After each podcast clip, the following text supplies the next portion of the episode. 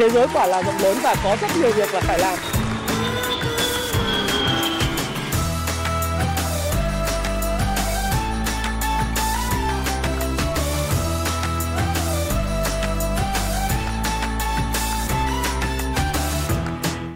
Hi, xin chào tất cả các bạn. Chào mừng các bạn đã quay trở lại với channel của Thái Phạm. Và 8 giờ tối ngày thứ năm hôm nay thì chúng ta lại cùng gặp nhau. Và chủ đề ngày hôm nay chúng ta trao đổi với nhau đó là cái lựa chọn bơm tiền à, nên hay không Và nên hiểu như thế nào cho đúng cũng như đánh giá những cái tác động về tích cực cũng như tiêu cực của một số những cái đề xuất về chuyện bơm tiền Tại sao lại có chủ đề này?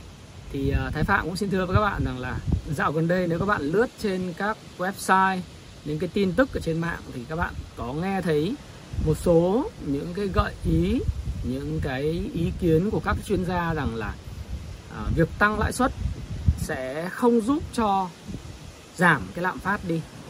Điều này có đúng hay không? Và theo cũng các theo các chuyên gia rằng là việc tăng lãi suất sẽ không làm giảm lạm phát. Do đó thì họ rất là cực lực phản đối cái chuyện là hút tiền về và tăng lãi suất. Và họ nói rằng là phải tận dụng cái thời cơ uh, khi mà Việt Nam đang phát triển để tiếp tục bơm tiền để hỗ trợ cho nền kinh tế thì à, tôi mới làm cái video này. Và trước tiên thì tôi cũng muốn chia sẻ với các bạn là video này mang quan điểm cá nhân của Thái Phạm và Thái Phạm hoàn toàn có thể sai nhưng sẽ góp thêm các bạn à, rất nhiều góc nhìn về vấn đề bạn quan tâm.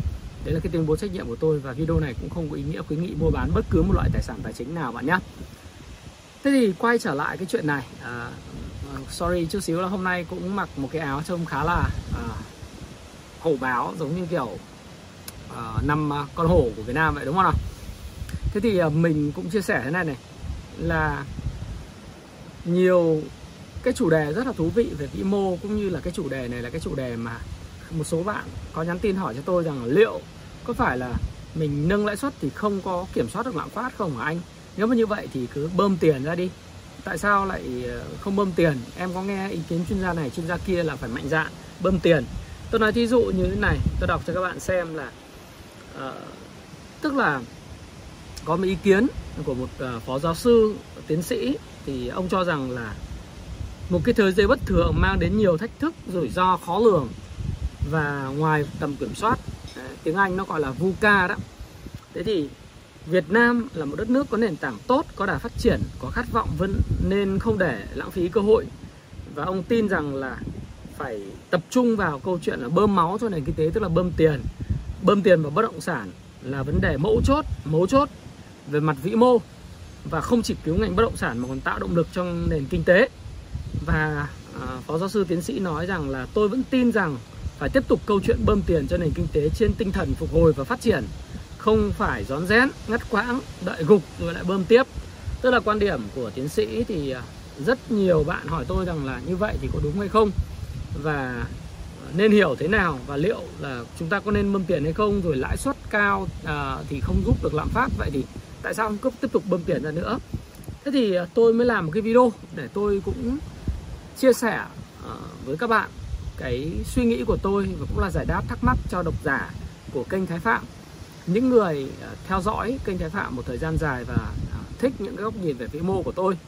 Thế thì tôi cũng nói với các bạn rằng là trong cái chính sách về vĩ mô ấy, đặc biệt liên quan đến chính sách tiền tệ, thì nó không có khái niệm gọi là tối ưu hay là khái niệm gọi là tốt và xấu. Nó không có khái niệm là cái này là tối ưu, cái này là đúng, mà nó chỉ có cái khái niệm là phù hợp.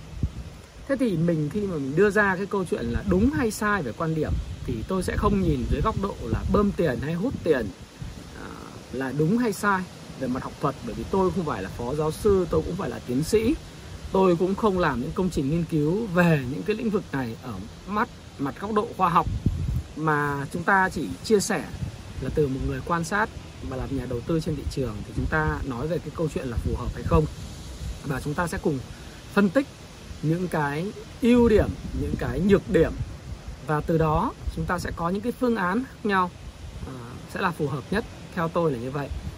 Thế thì bây giờ chúng ta nói về cái lựa chọn. Cái quan trọng nhất là bơm tiền hay hút tiền. Thì à, vừa nói với các bạn nó không phải là một quyết sách theo cái kiểu là đúng hay sai? Hay là theo cái kiểu là đây là phương án tối ưu nhất? Đúng nhất. Mà đây là phương án phù hợp nhất. Thì chúng ta hãy cùng phân tích các lựa chọn. Lựa chọn thứ nhất đó là lựa chọn theo lời gợi ý của à, phó giáo sư tiến sĩ mà tôi vừa đọc. Đấy, xin lỗi là tôi không tiện nói tên bởi trên một cái kênh thông tin đại chúng thì tốt nhất là chúng ta không nên nói tên bất cứ một người nào. Thế thì chúng ta trừ báo chí đăng có gì đó phải rất là là theo kiểu chỉ đích danh hay là như thế nào đấy, nhưng mà còn cái quan điểm mà nó không đúng, không sai. Quan điểm nó là sự phù hợp mà thôi. Thế thì bây giờ chúng ta nói về từng cái trường hợp một để phân tích về cái sự lựa chọn. Bởi vì chính sách là sự lựa chọn. Lựa chọn một, nếu chúng ta bơm tiền mạnh mẽ thì sao? Thì chúng ta sẽ phân tích về khía cạnh tốt của việc này. Việc tốt đầu tiên mà nếu như chúng ta tiến hành bơm tiền mạnh mẽ, theo như cái gợi ý của ờ, cái vị tiến sĩ đó. Thì tất nhiên là điều đầu tiên chúng ta có thể phân tích cái hướng hưởng lợi, đó là các cái doanh nghiệp sẽ được hưởng lợi, đúng không nào? Tại sao doanh nghiệp được hưởng lợi? Bởi vì nếu mà chúng ta tiếp tục bơm tiền và giữ cái lãi suất ở mức thấp, thì những cái doanh nghiệp mà họ đang hồi phục từ hoạt động ờ, tức là trước đây là giãn cách xã hội, hồi phục từ cái covid, bây giờ họ tiếp tục hồi phục và họ có một cái chi phí thấp, chi phí đầu vào thấp và có một khả năng tiếp cận về uh, vốn mà các bạn biết là ngân hàng là bà đỡ của nền kinh tế. Thế nhưng thế nên như vậy thì khi mà lãi suất thấp và dòng tiền mà bơm vào nó dồi dào dễ tiếp cận thì nó sẽ thúc đẩy cái việc mua sắm các cái tài sản. Bởi vì kinh doanh doanh nghiệp thì các bạn biết rồi doanh nghiệp phải bỏ tiền bỏ vốn chủ sở hữu ra hoặc là dùng cái tiền vay để mua sắm các cái tài sản cố định hoặc đầu tư trang thiết bị công cụ và dụng cụ để mà tiến hành hoạt động sản xuất kinh doanh thì tất cả những cái vốn đó nó đều phát sinh một khoản chi phí. Đấy, nếu mà có khoản chi phí này thì trong các cái mô hình mà định giá tài sản thì chúng tôi hay dùng cái WACC tức là Weighted Average Capital Cost of Capital tức là mức ờ, định ờ, chi phí bình quân đúng không? Bình quân gia quyền ấy. thế thì cái mức nếu mà WACC hay Cost of Capital tức là chi phí uh, quản uh, cái chi phí về vốn nó thấp thì doanh nghiệp sẽ mua nhiều tài sản hơn sẽ đầu tư mở rộng sản xuất kinh doanh nhiều hơn, sẽ tuyển dụng thêm lao động, thu hút thêm nhân tài. Rồi đặc biệt là với một số doanh nghiệp mà gặp khó khăn về câu chuyện là nợ vay đấy. Trước đây vay nợ với lãi suất cao và đến hạn phải trả, thì bây giờ thì họ không tiếp cận được cái nguồn vốn từ trái phiếu doanh nghiệp chẳng hạn, thì họ sẽ vay lại của ngân hàng và đảo nợ. Đảo nợ, hoán đổi nợ, hay là, tức là đại khái hoán nợ và đảo nợ các bạn cứ hình dung khái niệm rất dễ hiểu. Đấy là bạn đang nợ ngân hàng A với lãi suất ví dụ như là 7% thế thì bây giờ bạn à, đến hạn phải trả gốc và lãi. Bạn à, có thể là sẽ sẽ tìm một khoản tiền bằng cách là thế chấp một cái tài sản nào đó nữa để mà bạn vay của ngân hàng B. Rồi dùng tiền của ngân hàng B trả cho ngân hàng A. Thì đấy là một hình thức đảo nợ và gọi là đảo đảo là đảo từ khoản vay này sang khoản vay khác dùng cái khoản vay mới để đập vào cái khoản vay cũ. Và cũng chính vay thêm của cái ngân hàng A đó với một cái gói khác. Gói khác và dùng cái tiền của cái gói mới đảo cho cái gói cũ để đảm bảo cái chỉ số tin cậy về tài chính. Financial trust của bạn hay là cái credibility của bạn đối với ngân hàng. Không đưa cái, cái doanh nghiệp của bạn vào trong cái trạng thái là doanh nghiệp có nợ xấu ví dụ như thế, thì đấy là cái hình thức đảo nợ. Và nó tốt cho doanh nghiệp khi mà chúng ta bơm tiền và giữ mức lãi suất thấp, là chi phí vốn thấp để mở rộng sản xuất kinh doanh và đảo nợ. Và cái đối tượng hưởng lợi thứ hai từ cái việc bơm tiền này, nó chính là cái câu chuyện là người dân cũng sẽ hưởng lợi. Người dân hưởng lợi là bởi vì người dân cũng sẽ tiếp cận được chi phí vốn rẻ. Và từ đó thì người dân sẽ vay ờ, bố xua la mua vay mua nhà, cửa, mua đất đai mua các tài sản tài chính như là chứng khoán, rồi như là tiền ảo, tiền số, rồi ờ, có thể là tăng cái tiêu dùng. Bởi vì là các khoản, các bạn xem cái video chứng khoán nào bờ cờ phần 11 của tôi rồi nền kinh tế hoạt động như thế nào đấy thì chi tiêu của người này là thu nhập người khác. Nhưng mà để một con người có một cái sức chi tiêu, thì một là chi tiêu bằng cái tiền túi, tiền tiết kiệm, hoặc là tiền mình có, nó gọi là tiền vốn chủ. Hai là mình đi vay tín dụng. Đấy thì nếu như mà cái chi phí tín dụng, đặc biệt là chi phí thẻ tín dụng nó rẻ, hay là chi phí vay nợ nó rẻ, trả góp nó rẻ, thì người tiêu người dân sẽ có xu hướng là tiêu nhiều hơn khi mà tiền rẻ. Đấy, thì người dân được hưởng lợi. Và các bạn sẽ thấy một điều là trong cái hưởng lợi chung đó thì chứng khoán và bất động sản, nếu mà bơm tiền thì nó sẽ tiếp tục tăng tiếp. Vì câu chuyện tiền rẻ thôi. Tiền rẻ thì bây giờ không biết làm gì, không thể gửi ngân hàng cũng ờ, làm ăn kinh doanh thì cũng lúc, có lúc trồi, lúc sụt, phải không? Thì thôi thì cứ bỏ tiền vào, đẩy giá bất động sản, đẩy giá chứng khoán lên và chứng khoán bất động sản nhờ hưởng chọn cái lượng tiền rẻ đấy thì sẽ tiếp tục tăng giá tiếp. Thì đấy là cái tác động về mặt tốt của việc là lựa chọn về việc bơm tiền. Đấy. thế vậy thì bây giờ chúng ta nhìn ở cái mặt thứ hai là cái mặt lựa chọn bơm tiền này nó có những cái mặt tiêu cực như thế nào thì chúng ta chỉ nhìn không tốt. Thứ nhất là chúng ta sẽ thấy là nợ xấu của các doanh nghiệp và người dân chắc chắn là sẽ tăng mạnh. Hệ quả đầu tiên của việc bơm tiền mạnh mẽ và chi phí vốn rẻ, đó là nợ xấu của người dân và doanh nghiệp sẽ tăng mạnh. Lý do tại sao lại như vậy? Là bởi vì trong cái bối cảnh tiền rẻ thì người dân và doanh nghiệp có xu hướng vay nhiều hơn và hiệu quả sử dụng đồng tiền nó sẽ không được chất chiêu. Và hiệu quả đồng tiền không được sử dụng chất chiêu ấy, thì các bạn sẽ thấy rằng là người ta sẽ vay nhiều hơn cái mức thực sự doanh nghiệp và gia đình mình cần. Và dẫn đến là có thể à, họ đảo nợ được nhưng mà lâu dài thì cái nợ xấu tức là nợ không có khả năng hoàn trả nó sẽ tăng rất là mạnh sẽ sẽ, sẽ tăng rất là mạnh. Và điều đó là nợ xấu nó sẽ tăng lên. Cái hệ quả thứ hai xấu hơn của việc bơm tiền dễ dãi đó là các tài sản đầu cơ như là bất động sản như là chứng khoán như là tiền ảo sẽ tiếp tục tăng mạnh mẽ trở lại. Như tôi nói cái mặt tốt cũng là giá nó tăng. Nhưng về mặt xấu cũng là những cái loại tài sản đầu cơ nó sẽ tăng giá rất là mạnh. Tôi nói thí dụ như thế này để các bạn có thể hình dung là cái tài sản đầu cơ nó tăng giá như thế nào. Các bạn nhìn những cái căn hộ của Vinhomes ờ, ở, ở Vinhome Ocean Park. Trong vòng có 2 năm dịch thì một số những cái vị trí đối diện hồ nó tăng giá gấp 3 gấp 4 lần ở khu vực Gia Lâm giá cũng tăng gấp 2 gấp 3 lần. Eco Park Hà Nội ở tất cả các tỉnh thành phía Bắc đều tăng giá là từ 1,7 cho đến 2 lần thậm chí là hơn. Ở trong Sài Gòn thì Đồng Nai cũng tăng giá Bình Dương cũng tăng giá Long An cũng tăng giá. À, rồi ở hang cùng ngõ hẻm ở Bảo Lộc Lâm Đồng rồi là phân lô bán nền ở Bình Phước Châu Đức rồi Vũng Tàu vân vân tất cả mọi nơi nó tăng giá. Và nơi tôi đang nghỉ ở đây này, thì những cái miếng đất mà các bạn nói rằng như thế này, để các bạn thấy hệ quả của việc bơm tiền nếu mà không kiểm soát thì nó khủng khiếp thế nào về cái đầu cơ. Những cái ngư dân bám biển ở khu vực mà tôi đang ở, tôi đang à, làm video cho các bạn. Cách đây khoảng 5 năm thì cái miếng đất mà người ta nắm nó chỉ có khoảng 500 triệu 4 500 triệu. Bây giờ cái miếng đấy là toàn 10 tỷ 12 tỷ một miếng giá đất đã lên tới 35 đến 40 triệu một mét nó tăng gấp gọi là 4 lần cách đây 5 năm còn so với lại cái thời điểm trước dịch thì chỉ từ cái cuối năm 2021 đến giờ thì giá đất đã tăng gấp đôi vì những cái thông tin quy hoạch, thông tin bơm tiền, thông tin này, thông tin kia nhưng trong bối cảnh tiền rẻ. Đấy. Ờ, giá đất đấy là đấy là khu vực quy hoạch quy ước ấy thì còn các bạn hình dung là chẳng hạn như ở quận 7 tôi nơi sinh nơi tôi sinh sống hạn thì ở phố Mỹ Hưng thì có những cái biệt thự ờ, cũng là trong phân khúc rất là giàu có đấy. Thì các bạn thấy rằng là giá biệt thự từ khoảng 37 36 37 tỷ. Thì chỉ trong vòng có 1,5 rưỡi dịch đã được thổi giá lên ở cái mức là vào khoảng 85 95 thậm chí 100 mấy chục tỷ.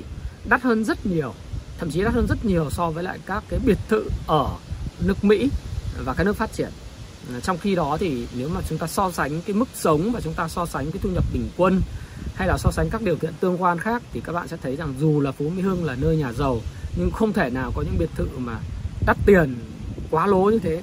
Hoặc là các bạn thấy là có một số trên mạng xã hội một số những cái nhân vật KOL à, các bạn thấy mua những cái khu chateau tại khu phố Mỹ Hưng. Trước đây là 60 tỷ là rất là ghê gớm. Thì bây giờ 60 tỷ không là cái gì cả trước dịch nó đã lên khoảng 80 tỷ sau bây giờ nó là 200 tỷ. Rồi biệt thự ở Vinhome Ba Son ở quận nhất thì bây giờ 500 tỷ 550 tỷ một căn. Thì những nó được hiệu ứng từ cái việc mà thổi giá đất ở Thủ Thiêm á, đấu thầu đấy. Thì các bạn thấy là cái hệ quả của việc bơm tiền à, chúng ta chưa biết là cái mặt tốt nó tác động được nhiều như thế nào nhưng mà mặt mà không tốt đó là những tài sản đầu cơ nó tăng rất là mạnh. bởi vì tiền nó dồn vào trong cái khoản đầu cơ, kinh doanh chứng khoán, bất động sản và tiền ảo, nó dễ hơn là đi kinh doanh. Cái mục tiêu thì rất tốt, giữ tiền rẻ để hỗ trợ cho doanh nghiệp, nhưng mà cái tác dụng phụ của thuốc là rất lớn. Rồi chúng ta cũng thấy rằng là à, nó ờ, có một cái hệ lụy nữa. Đó là khi mà cái giá bất động sản nó tăng mạnh như vậy, mà tôi chỉ nói về bất động sản thôi, quan trọng là như vậy, thì là cái chuyện tranh lệch giàu nghèo ấy nó ngày càng trở nên rất là sâu sắc trên sóng trong xã hội. Và đây là cái nguy cơ, tôi đã nói một lần là nguy cơ bất ổn tiềm tiềm ẩn đối với lại xã hội. Thí dụ như là nơi tôi đang ờ, quay phim cho các bạn, thì những cái ngư dân mà họ trúng đất, ngư dân là những người đi đi đi ra biển để câu mực, để mà ờ, đánh bắt hải sản ấy, thì các bạn biết rằng là sau có 3 năm, họ trúng rất là nhiều tiền. Bây giờ họ không không đi đánh bắt hải sản nữa. Theo lời của cái người mà à, tôi người em tôi có ngồi trao đổi với họ là một trong những cái người mà làm chủ các cái nhà hàng ở đây. Thì họ nói rằng là bây giờ ngư dân chúng nhiều quá thì ở nhà uống rượu và hưởng thụ. Đấy, hàng sáng thì bơi biển. Đấy, bây giờ thì mình cũng không thể ép được người ta vì người ta trúng đất. Và mấy đồng chí đấy nói là tôi hỏi tại, tại, tại sao lên như vậy? Thì giờ ai mua cái đất đấy của các anh chị? Và như hồi trước đây là toàn dân anh người miền Bắc cứ tưởng tôi người Hà Nội và thì toàn người Hà Nội các anh vào thổi giá thôi chứ không phải bọn em đâu. Đấy, nó như thế.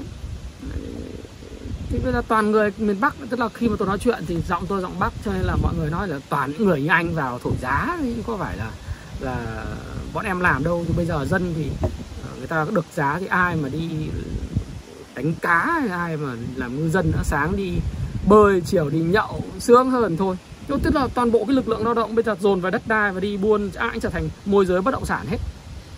Bởi vì à, và tôi mới hỏi là một câu nữa thì bây giờ cái đất này 30 40 triệu một mét tính ra một mảnh mà khoảng tầm à, tính ra lúc khoảng tầm 150 mét cho đến 200 mét đi. Thì, thì ai sẽ là sở hữu cái này và dân địa phương có mua được không? Bây giờ bây giờ các bạn tính là một mảnh khoảng 200 mét thì nó 8 tỷ đúng không? Vào những mảnh mà đắt hơn. Nó lên khoảng 300 mét thì nó lên đến khoảng mười mấy tỷ 12 tỷ mà pháp lý có khi chưa có. Thì bây giờ dân địa phương ai mà mua ở đây mà ở được? Đây phân lô bán nền mà. Thì bây giờ là toàn cái người đầu cơ ở ngoài Bắc hoặc là trong Nam ra đầu cơ. Thì đầu cơ mua ở cái giá thấp thì muốn bán ở cái giá cao. Dựa trên thông tin quy hoạch và tiền rẻ. Đấy, đấy là cái căn nguyên người ta đầu cơ.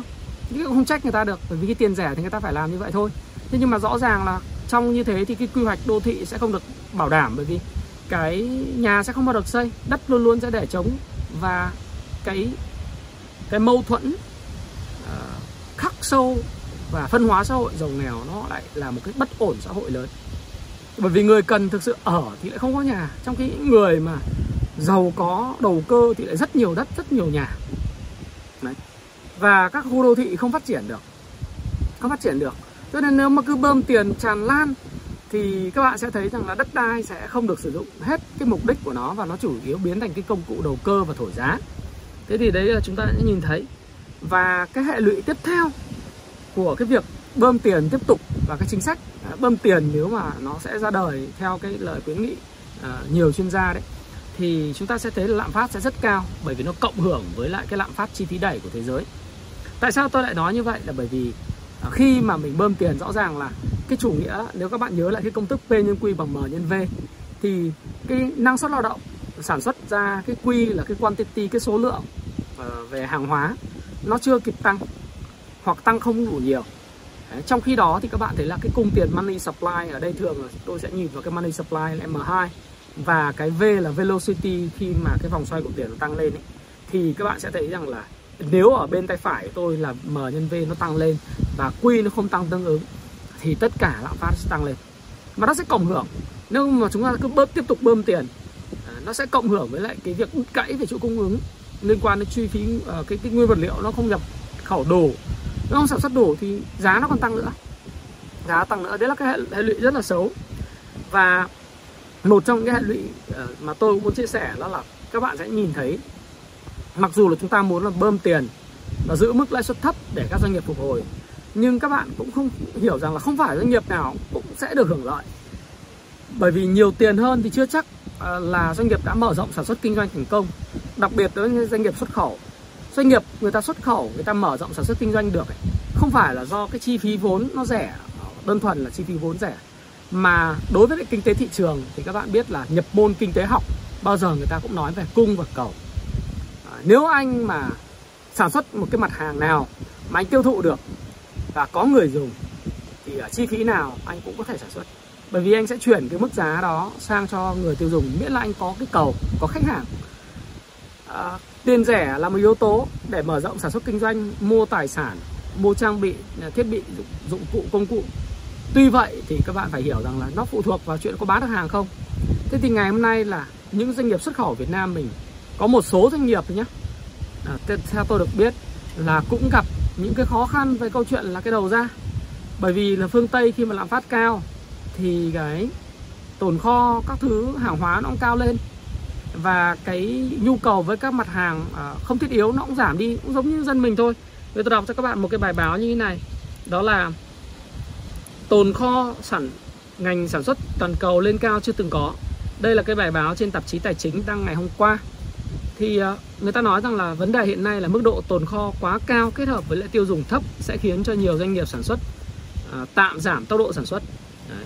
các nhà sản xuất từ Samsung cho đến Ford hiện đang chứng kiến lượng tồn kho tăng vọt khi mà nhu cầu tiêu dùng yếu đi trong bối cảnh lạm phát leo thang Thực tế này khiến cho nhiều người lo, lo lắng về khả năng các doanh nghiệp sẽ phải điều chỉnh sản xuất trong bối cảnh kinh tế suy giảm kéo dài. Đây là một nội dung đăng trên Nikkei, à, Nikkei, đây là cái báo của Nhật Bản.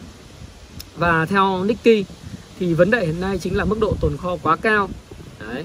Và nhu cầu tiêu dùng của người dân đang chứng lại rõ ràng, đặc biệt là đối với ngành hàng như sản phẩm điện tử, bao gồm điện thoại thông minh, máy tính cá nhân. Người tiêu dùng không khỏi cảm thấy sức mua giảm đi do lạm phát trong cái bối cảnh giá cả toàn cầu tăng mạnh Đấy.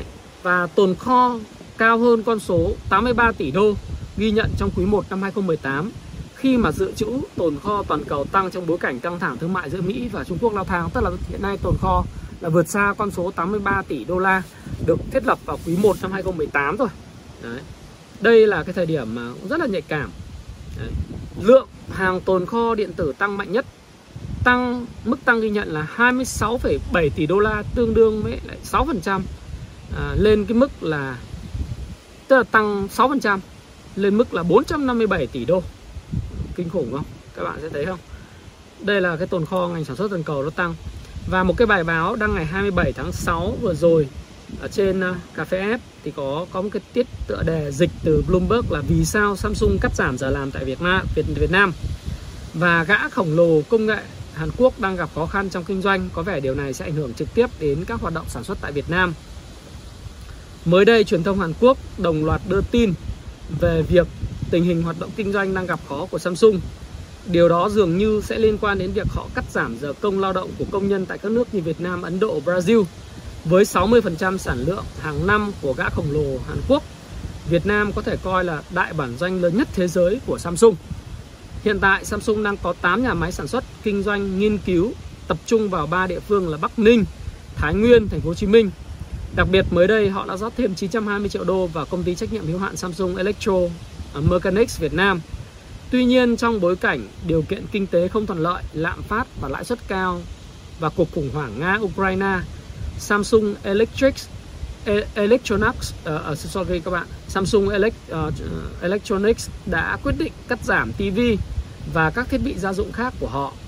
Ban lãnh đạo Samsung đã có động thái điều chỉnh kế hoạch sản xuất từ 334 triệu sản phẩm trong năm 2022 xuống còn 270 triệu sản phẩm.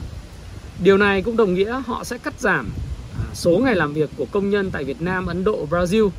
Cụ thể, Samsung đã giảm số ngày làm việc của công nhân tại các nhà máy Việt Nam từ 5 xuống 3 ngày một tuần. Nhiều đối tác linh kiện nội địa cũng phải giảm hoạt động để phù hợp với lại động thái của Samsung. Đấy thì uh, trong một cái bài báo phân tích của Hana Financial Investment ông uh, Kim Rock Hu cho biết rằng là sự không chắc chắn về nhu cầu trong lĩnh vực công nghệ đang gia tăng và xu hướng trì trệ nói chung vẫn tiếp tục. Sự sụt giảm nhu cầu đối với thiết bị gia dụng và TV đã là mối lo ngại kể từ nửa cuối năm ngoái và chúng tôi đang à, thực sự xác nhận dữ liệu về sự sụt giảm trong năm nay. Đấy.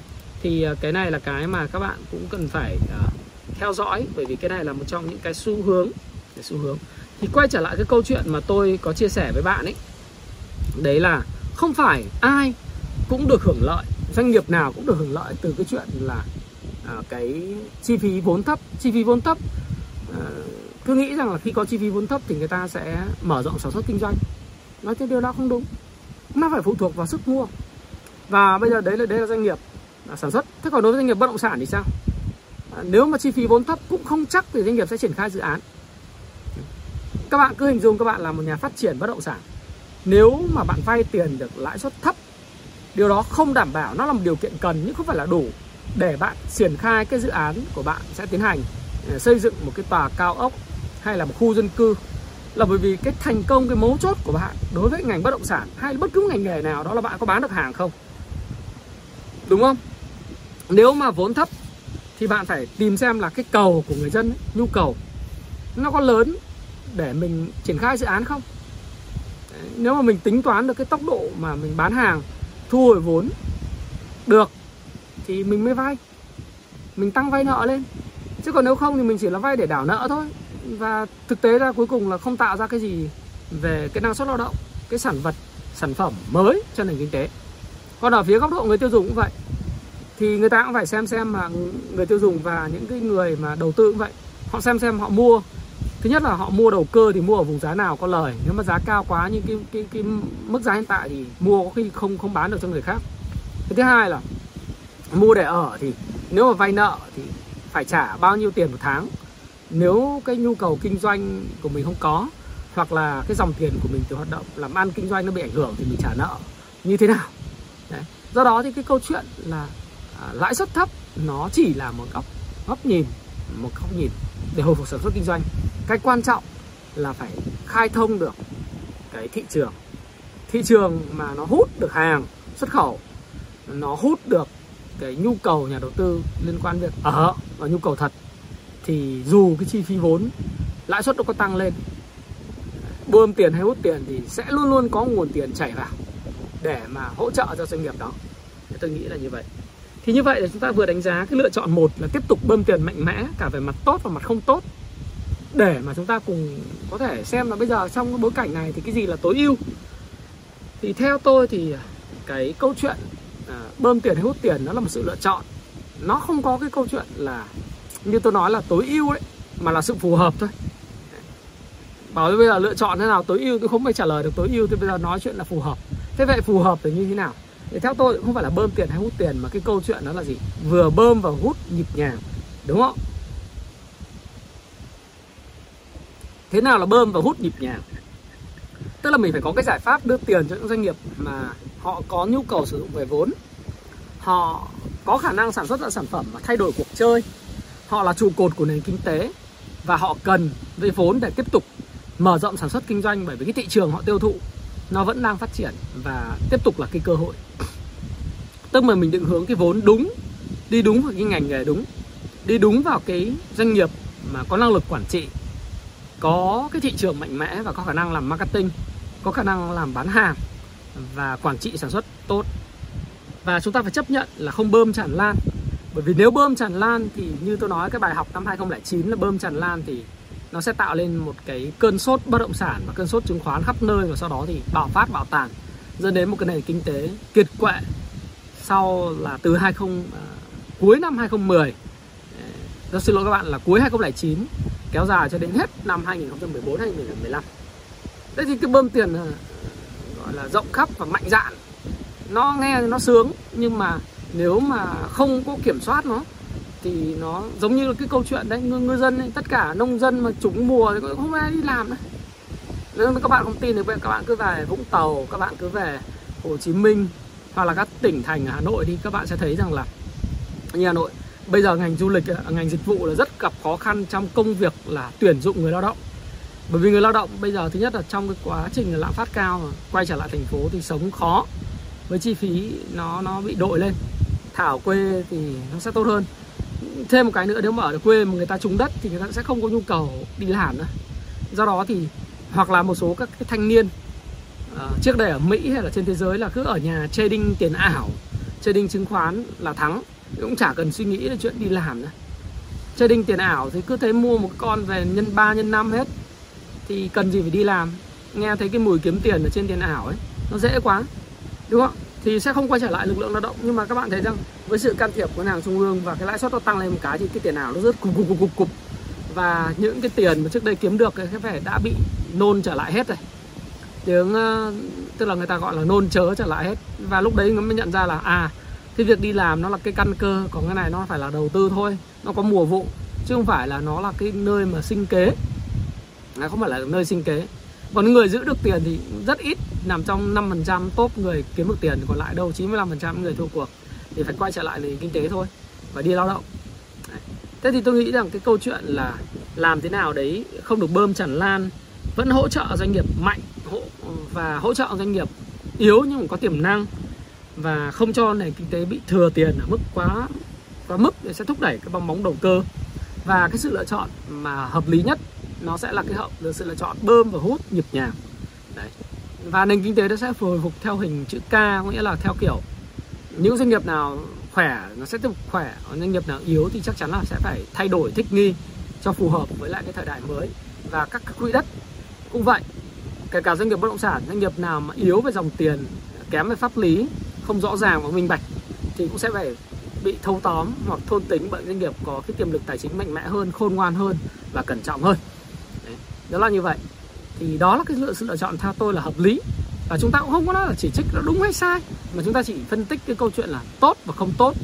Và đó có phải là lựa chọn hợp lý nhất vào thời điểm này hay không? Và nó có xứng đáng để chúng ta có nghe hay không? Rồi túm lại, thêm một cái yếu tố nữa. Trong cái bối cảnh Fed và các ngân hàng trung ương trên thế giới, người ta đang nâng lãi suất ấy, thì mình phải nương theo nó. Bởi vì mình phải giữ được cái chân khí, nguyên khí giữ được cái cái cái dự trữ ngoại hối và giữ được doanh nghiệp mạnh chấp nhận phân hóa theo hình chữ K. Hiện nay thì các bạn thấy rằng là Fed hiện nay đang tiếp tục là sẽ dự báo là sẽ tăng từ 0,5 đến 0,75% cái mức lãi suất cơ bản điều hành của họ trong tháng 7 tới và kể cả tháng 9 và hiện nay nó thúc đẩy toàn bộ các bạn xem lại các cái cái cái video về ngô thục ngụy 4.0 của tôi và chính các dự báo về chính sách của Fed trên video của Thái Phạm thì các bạn sẽ thấy là tôi nói về điều này rất là rõ. Và ngay cả một cái đất nước như là Thái Lan, đất nước lân cận chúng ta, adjacent country là dự báo sẽ bước vào chu kỳ tăng lãi suất cơ bản à, bắt đầu kể từ ờ, tháng sau. Đấy. và các cơ quan nghiên cứu của Thái Lan thì nhất trí dự đoán rằng là ngân hàng trung ương Thái Lan sẽ tăng lãi suất. Và đưa nước này bước vào thời kỳ tăng lãi suất cơ bản nửa cuối năm nay để đối phó với tình trạng lạm phát liên tục tăng. Thì các bạn biết là Thái Thái Lan là một cái quốc gia mà có cái uh, việc mà tiền tệ thị trường tiền tệ nó tự do. Và từ đầu năm đến giờ thì có lúc là thị ờ, uh, đồng bạc Thái Lan đã mất hơn 10% giá trị và đến thời điểm này là mất 7% giá trị so với đồng đô la Mỹ. Khi mà Fed liên tục tăng lãi suất và ngân hàng trung ương Thái Lan không tăng lãi suất thì lập tức là các bạn sẽ thấy tỷ giá là mất giá liên tục. Thì nếu mà chúng ta mà cũng không tăng lãi suất hoặc chúng ta không rút tiền về chúng ta để cái lượng tiền ờ, nó quá lớn thì cái cái cái cái chuyện mà giống như là Thái Lan hay Nhật Bản sẽ là một trong những thách thức mà chúng ta phải đối mặt. Tức là tỷ giá hối đoái là một cái vấn đề lớn. Tỷ giá hối đoái là vấn đề lớn. Và trong tuần vừa rồi thì các bạn thấy là cái việc bơm hút nhịp nhàng của ngân hàng nhà nước đã diễn ra. Tôi nghĩ là rất là nhịp nhàng, rất là tốt. Là tuần vừa rồi là ngân hàng nhà nước rút gần trăm nghìn tỷ qua kênh tín phiếu, lãi suất liên ngân hàng tăng gần gấp đôi. Nếu các bạn đọc cái bài báo này trên cà phê F. Rồi có một cái bài báo mà tôi rất thích, đó là trên cái Ờ, tạp chí Kinh tế Sài Gòn Online. Ờ, đăng ngày 30 tháng 6 9 giờ 59 phút ngày hôm nay này. Thì có một cái bài của tác giả Phan Minh Ngọc nói rằng là lãi suất điều hành chưa thực sự tăng nhưng chính sách tiền tệ đã bắt đầu thắt chặt. Đấy. tức là bơm hút rất là nhịp nhàng. Rất là nhịp nhàng. Và tôi đọc một đoạn đấy các bạn để các bạn có thể xem là tác giả Phan Minh Ngọc. Đấy, đây, đây các bạn nhìn ha. Đây là đây, đây, đây. bài báo đây bài báo đây à, bài báo đây. Đấy, tác giả Phan Minh Ngọc. Các bạn có search Google cái này. Đấy, thì các bạn sẽ thấy rằng là trong làn sóng tăng lãi suất thì thắt chặt tính uh, thắt chặt chính sách tiền tệ của nhiều ngân hàng trung ương trên thế giới. Đường hướng chính sách tiền tệ của ngân hàng nhà nước trong thời gian tới ra sao là một vấn đề đang gây thắc mắc. Hiện tại ngân hàng nhà nước vẫn khẳng định tiếp tục giữ nguyên các mức lãi suất điều hành.